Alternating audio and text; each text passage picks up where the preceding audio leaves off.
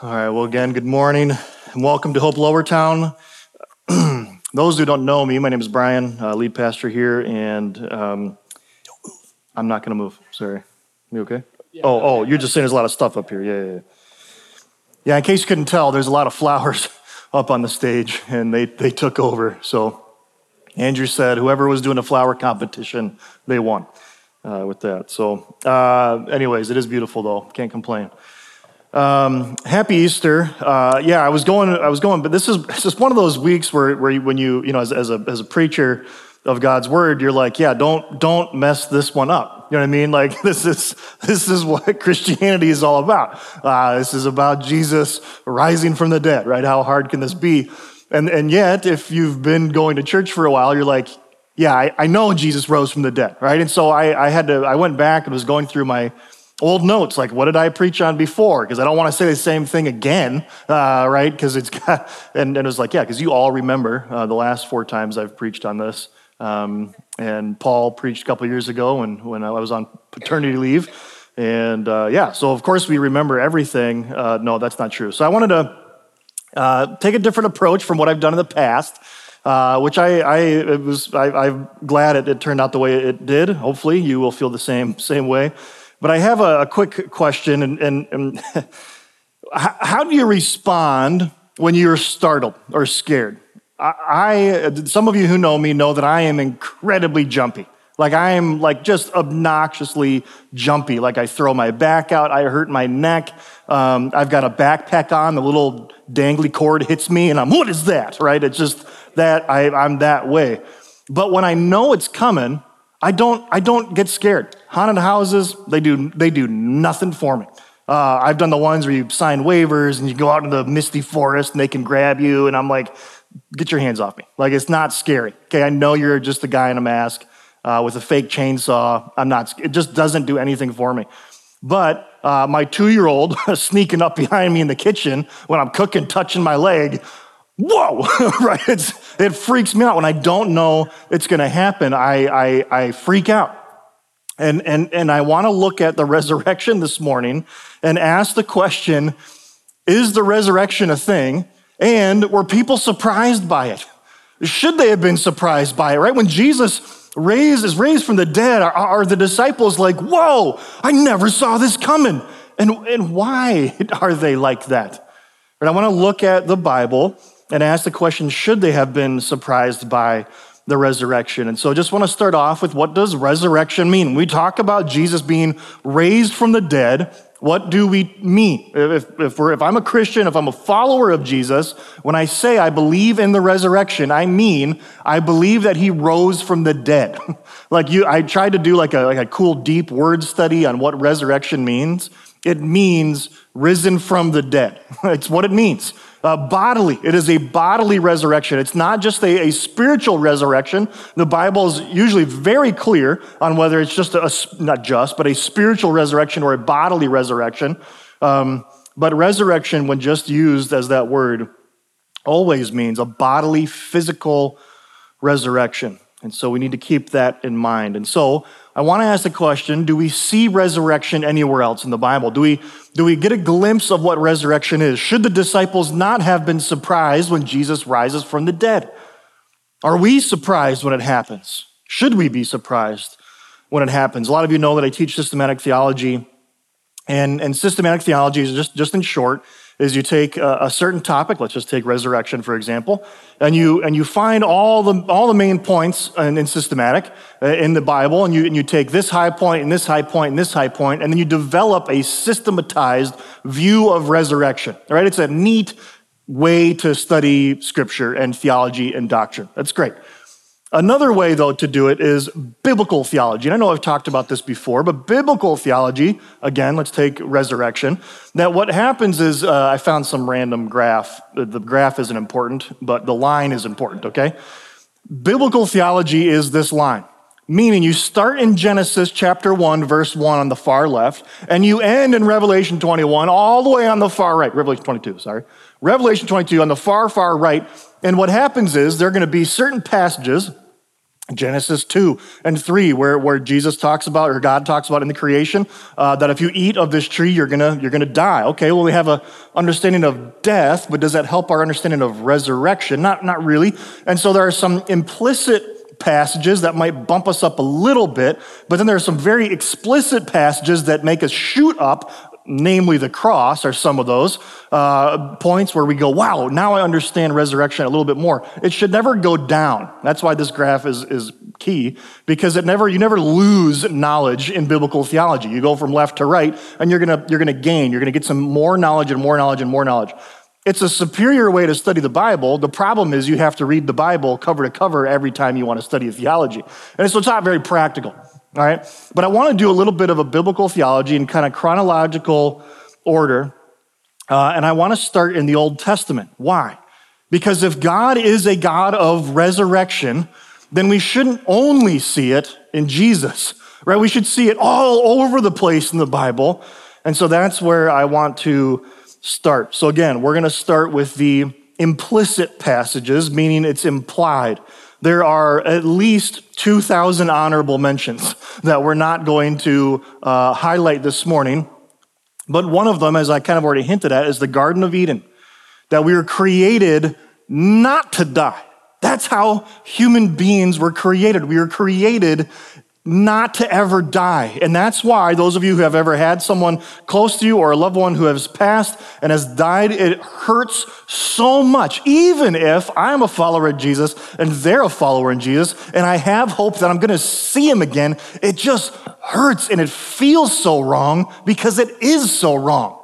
It's not the way we were designed. We weren't designed to die. It feels so unnatural. There's a finality to it. Or because of Jesus, we can expect um, to hope in something different. And so that's, again, that's death. Now let's look at resurrection. If we start off, again, chronologically, the book of Job was probably the oldest book as far as what we have written. Uh, but Job is it's, it's a wild story. I'm not going to get into it, but, but Job loses everything. He loses 10 kids and his, all of his livelihood and his property, and everything is completely destroyed by the devil. And Job is, is it says he, he does all this and he doesn't sin. However, when you start reading the story of Job, you can see he is not happy. He is very angry with God. And, and I think that if we put ourselves in Job's shoes, we'd go, mm, yeah, I think he has a right to be angry with the Creator. And so there's, a, there's this passage here that I want to read and put it in a little bit of context because there's a couple verses that he says that are very popular, but in context, Job is saying, Where is God? Like, God, where are you in this? I need to have my trial. I need to see you. If you, if you are creator and you're, you're doing this or allowing this to happen, then you at least owe me a conversation. Okay, so that's kind of what's happening here.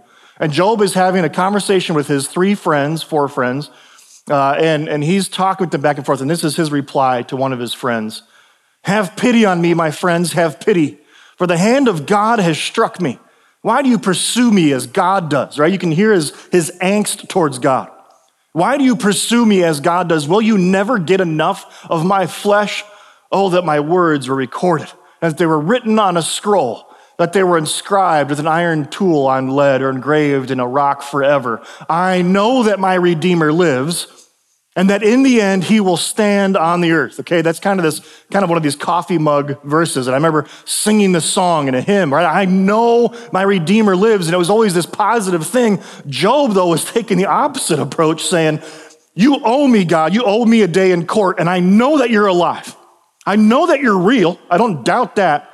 And there's going to be a day where you're going to stand on the earth. And after, this is where I want to get into the implicit aspect of resurrection.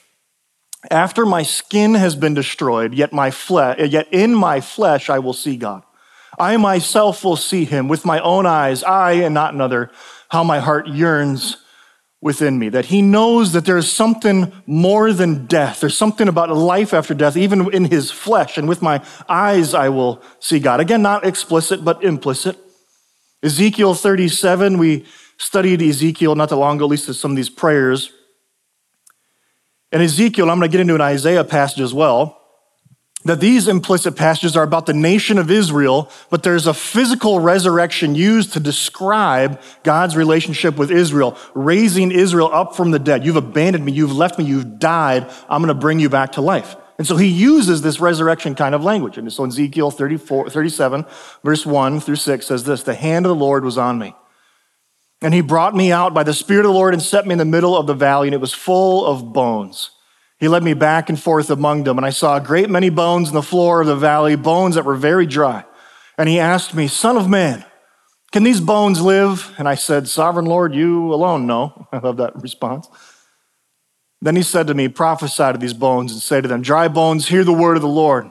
This is what the sovereign Lord says to these bones I will make breath enter you and you will come to life. I will attach tendons, and you will make flesh come upon you and cover you with skin, and I will put my breath in you, and you will come to life. And then you will know that I am the Lord. And guess what? This, this happens.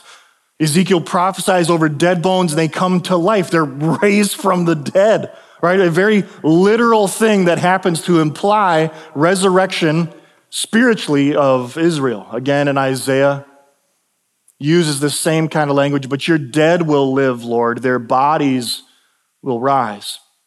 Let those who dwell in the dust wake up and shout for joy. Your dew is like the dew of the morning. The earth will give birth to her dead.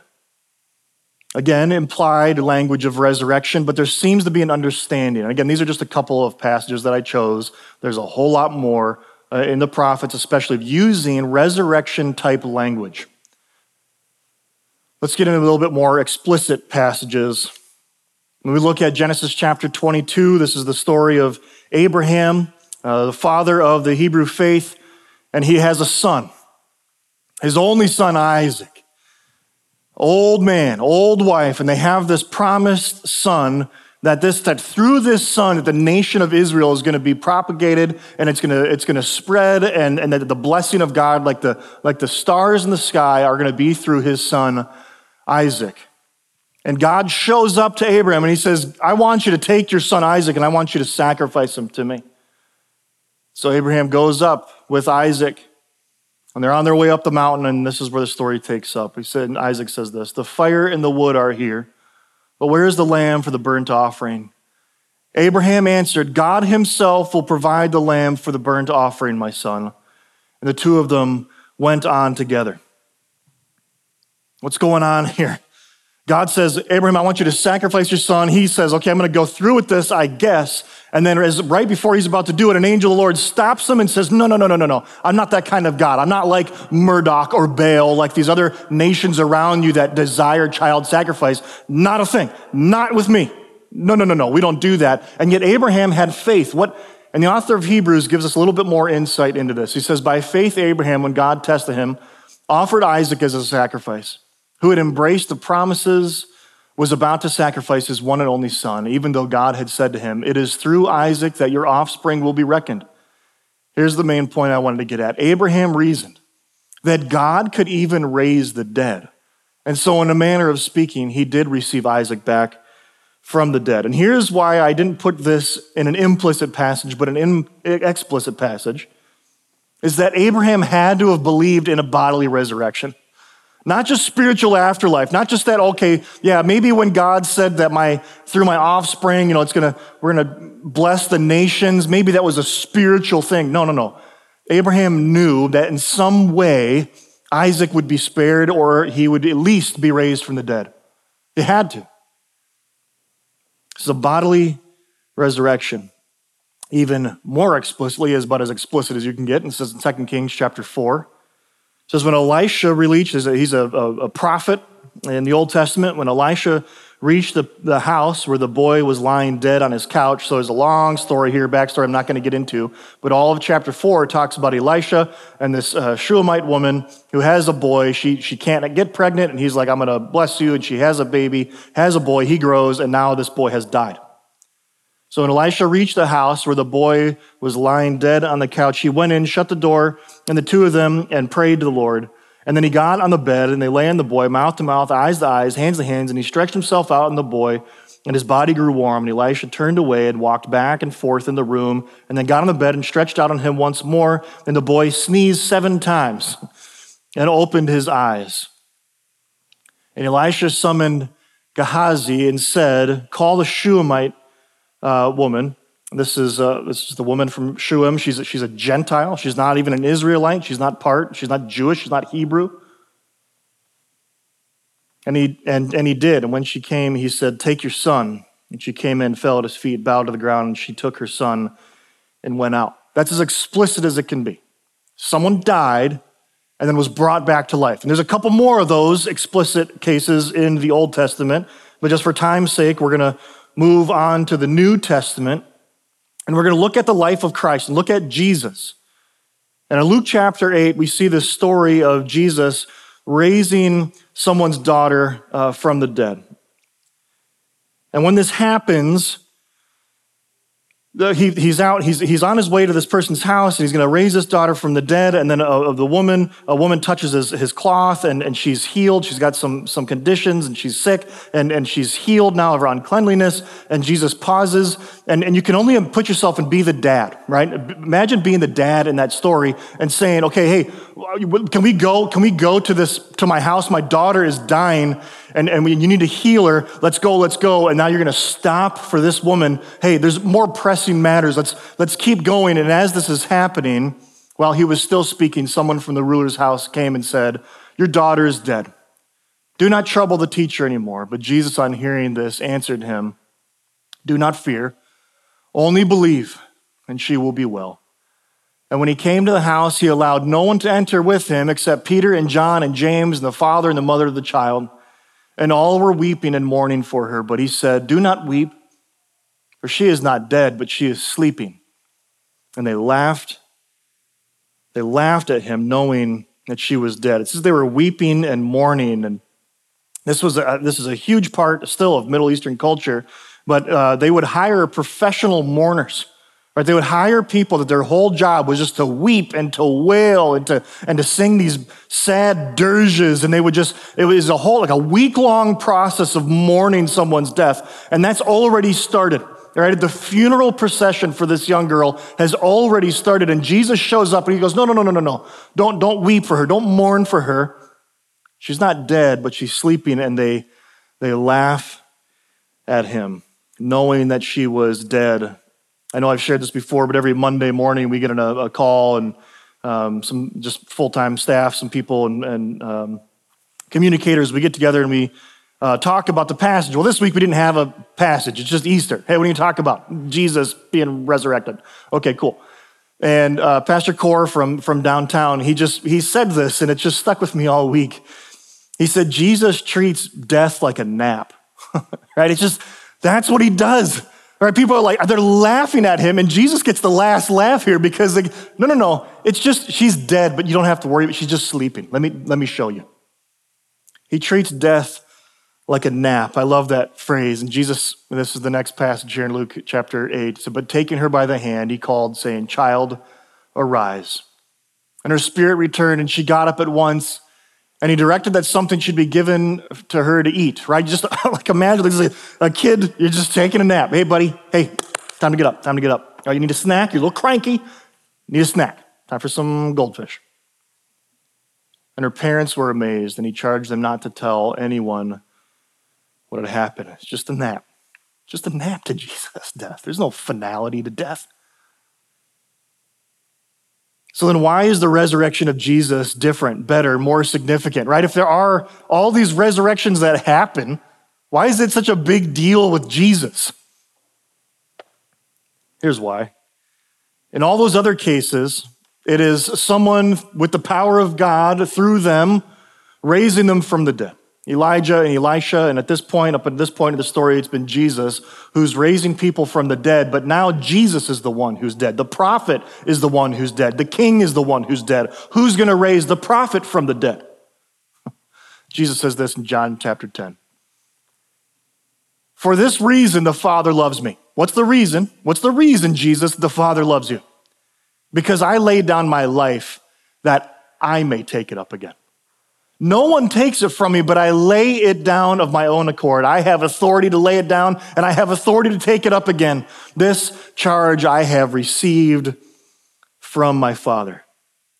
I just, I, I know this is impossible to do, But just try to put yourself in the shoes of the disciples. They've seen Jesus do some wild things. Seen Jesus raise people from the dead. He's seen Jesus calm the storm. He's seen Jesus heal blindness and leprosy and all these things. And then Jesus says, Yeah, I'm going to die. He says it over three times, very explicitly. I'm going to die, but on the third day, I'm going to rise again. And very explicitly here, I will take up my life. I'm going to do it. No one else is going to come in and touch my body and pray to the Father and say, Would you, Father, would you raise Jesus from the dead? That's not going to happen. I'm already dead and I'm still going to do it to myself. That's why it's different. Imagine, though, being that. Why are they so surprised? He says it to their faces. And then and then the woe happens. Whoa, Jesus died? What? The Messiah? We thought he was the we thought he was the one. He's gonna die? Yeah, he said he was. So again, we mentioned this in the announcements. It was Friday, but now, now Sunday's here. I'm to read this passage. It wouldn't be Easter without reading the resurrection stories. I'm just to read this passage and make a few comments here and there. But it says, Now on the first day of the week, Mary Magdalene came to the tomb while it was still dark, right, very early in the morning, and saw that a stone had been rolled away from the tomb. So she ran and went to Simon Peter and the other disciple, the one whom Jesus loved. Uh, I, I love that. So anytime uh, you, you read that in John, the, the, the disciple whom Jesus loved, that's him referring to himself in the third person, okay? So instead of saying he went to Simon, Peter, and John, he says he went to Simon Peter and the other disciple, the one whom Jesus loved. All right, that's how he refers to himself, which I just love. And he said to them, They have taken, she said to them, they have taken the Lord out of the tomb, and we do not know where they have laid him. So Peter went out with the other disciple, and they were going toward the, the tomb, and both of them were running together, but the other disciple outran Peter and reached the tomb first. Thank you uh, John, for letting us know you are faster than Peter. I, I, I, love that. You can't make that up. You know what I mean? He's like, I, I beat him and I'm going to write it down. It's getting in my story. And stooping in to look, he saw the linen clothes lying there, but he did not go in. Then Simon Peter came following him and went into the tomb, and he saw the linen clothes lying there, and the face cloth which had been on Jesus' head, not lying with the linen cloths, but folded up in a place by itself. And the other disciple, who had reached the tomb first, by the way, also went in and he saw and believed. For as yet they did not understand the scripture that he must rise from the dead. like, what? Uh, you, you, it's right in front of you now. Right? It's right. They didn't understand that he had to rise from the dead, even though he explicitly told them this multiple times. And the disciples went back to their homes, but Mary stood weeping outside the tomb, and as she wept, she stooped to look into the tomb, and she saw two angels in white sitting where the body of Jesus had lain, one at the head and one at the feet.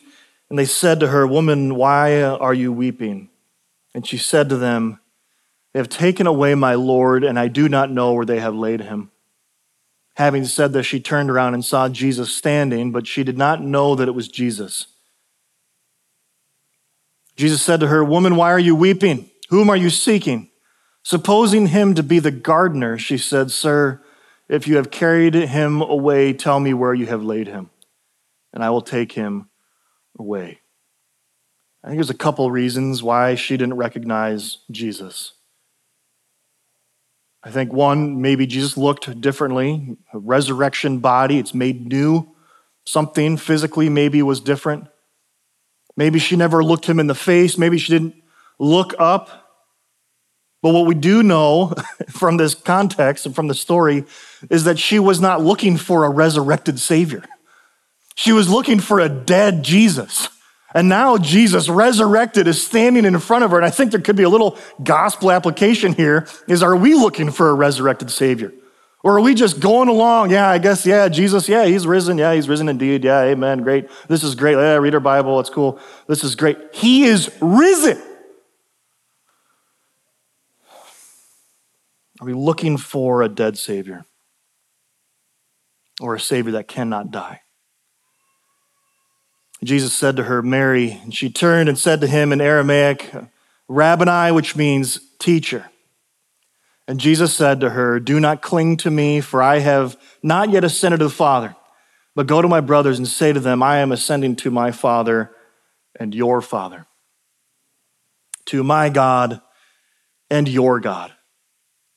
Mary Magdalene went and announced to the disciples, I have seen the Lord, and that he had said these things to her. All your faith and all your longing in God, in this moment, it's true. All the history of the Israelites and, and the Messiah redeeming people. How did Jesus, but you died? Yeah, but I'm standing here in front of you. My Father is your Father. My God is your God. So I think one thing that at least pops into my, oh, sorry, uh, keep going. Oh, I didn't click it. Okay, I messed up, sorry. Why isn't the resurrection more common, right? How, if this is true, if this is true, let's play devil's advocate here. If that did happen, how come we don't see it more often? Right? Even if these passages are true, I, I've never seen it, I've never witnessed it.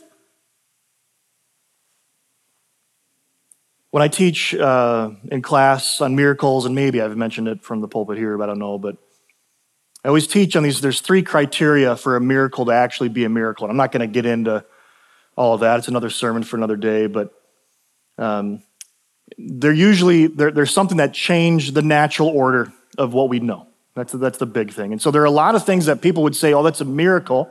uh, right? That, you know, when I, uh, you know, my grandma gets a flat tire on the side of the road and immediately there's someone right behind her to help her change a flat tire. She's like, it's a miracle. Is it though, grandma? You know what I mean? Like maybe it's someone being nice. You know what I mean? Like I don't know if that categorizes as a miracle, right? So what, what is a, a miracle? Specifically within the Bible, all we see really are three generations that witness, I mean, miracles. Three, that's it. You have people who walked and talked with Moses, who performed miracles, who God did wonders through him. You have Elijah and Elisha, thousands of years before Jesus, performing miracles, raising people from the dead, axe heads swimming, and it's all weird. Miracles. You can't explain it. And then you have Jesus and the apostles. That's it. That's it. From the entire history of humanity, there's only been a handful of people who have witnessed miracles. And when we look specifically at resurrection, Moses has zero. Moses never raises anyone from the dead. All the things that he did, he never raises anyone from the dead. You get to Elijah and Elisha. Elijah has one. Elisha raises two people from the dead. Three people now in the entire history of humanity, just up till 4,000 years ago, three have been raised by the power of God. And then you get to Jesus, and he raises three, right? He's like, whoa, Jesus is here. He raises three people from the dead, not including himself. That, that doesn't count. So maybe four. And then you have the apostles. Paul raises one person from the dead. Peter raises one person from the dead. Paul, not even that cool of a story. Some, he's preaching. Some kid's up in the balcony. Falls asleep, falls, breaks his neck, dies. Paul's like, oh, I should heal him, bring him back to life. I don't, I don't get to do that when you guys fall asleep. Nobody's died yet. this is an outlier, right? We don't, we don't get to see it because it's not common. It just isn't the natural way of life. It is completely unnatural in the sense that people are raised back to life. But in a positive way, to steal the words of Job, I know my Redeemer lives. And because of these historical accounts, I get to know and say the words that Jesus says to his disciples that your father, his father, is my father. And my Father and all of his promises are true. My God and all that he says he is, is true. And so if we're waiting for that final resurrection that we see in the book of Revelation, and we're waiting for that, maybe we won't witness that, and that's okay. That just puts us in with the majority of human beings. But there will be a day where everything will be made right. Everything wrong and sad will become untrue because Jesus is true. Gospel application for today is this Jesus treats death like a nap for those who put their faith in him. Case in point is the thief on the cross. Man, you want to demolish someone's theology? You want to demolish their denomination? You want to dem- demolish what they think someone needs to believe in order to be saved? You go to the thief on the cross. What was his view on the Trinity? What was his view on baptism? What was his fill in the blank? But he just imagine, right? He's standing in front of the, he's in the pearly gates. I don't think that's going to be a thing. He's in the pearly gates and he's standing in front of Peter, and Peter's like, What are you doing here? I don't know. I don't know. The guy next to me said I was in, so I'm here. Like that, like that's it. Like I had faith that he said he was who he said he was, and so I'm here. And Jesus treats death like a nap. and yet, I think that we're still surprised at this. I, I, think we should be. I think we get so used to it, right? We read it all the time. Yeah, resurrection, and he raised these people from the dead. He raised people from the dead. He raised himself from the dead. That should cause us to get a little two year old grabbing your leg here. Whoa, whoa. I think that should surprise us, and yet we shouldn't be surprised because he said it was here and he said it was true. Why? Why should be excited? Why should be surprised? Because, ladies and gentlemen, he is risen. No, no, no, he is risen. He is risen. Every week here at Lowertown, we have communion.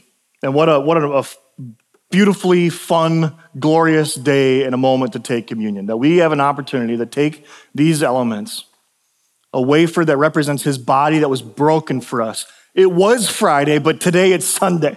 Now we know he didn't stay in the grave. I, I know you've probably seen the meme, and it always cracks me up, where it's like, uh, you say Jesus died for uh, Jesus died for our sins, but didn't he rise on the third day? Isn't it more like he gave up a weekend for our sins? And it's like, yeah, that's true, but he rose from the grave. He raised himself from the dead. He died and came back to life. And when we take that wafer and we eat that, it's to remember that's what he did. We drink the juice that represents his blood that was shed for us to cover our sins, to absorb the wrath of God that we deserved. He takes it upon himself and he becomes both just and the justifier. And so when we take that juice, remember the finished work of Christ on the cross. It is finished. And then he goes and he's buried, but again, he doesn't stay there. He rises himself from the grave so that we might never experience the second death so again, we'll remember these things. You don't need to be a member of this church or any church. All I would ask is that you're a follower of Jesus. And if you're a follower of Jesus, I would love for you to partake of these elements with us this morning as we remember the risen Lord. Let me pray, and the uh, worship team is going to come and, and play a couple songs, and then we will be dismissed. Let's pray. Father, thank you again just for our time to be here this morning. A time that on a, on a holy day, uh, that all across the country, all across the world, uh, already in other parts of the world that Sunday has Sunday morning has come and gone that they have worshiped you and worshiped your risen son. So God, we thank you for your your power, your glory, your justice, your rightness, and your justification that comes through Christ. And so I pray that as we partake of these elements that you would just be honored, glorified, that we would repent of sin that we need to repent of, that we would look to you the beginner and the finisher of our faith. We love you and we thank you that we can talk to you because of your risen Son. And it's in his name of Jesus that I pray. Amen.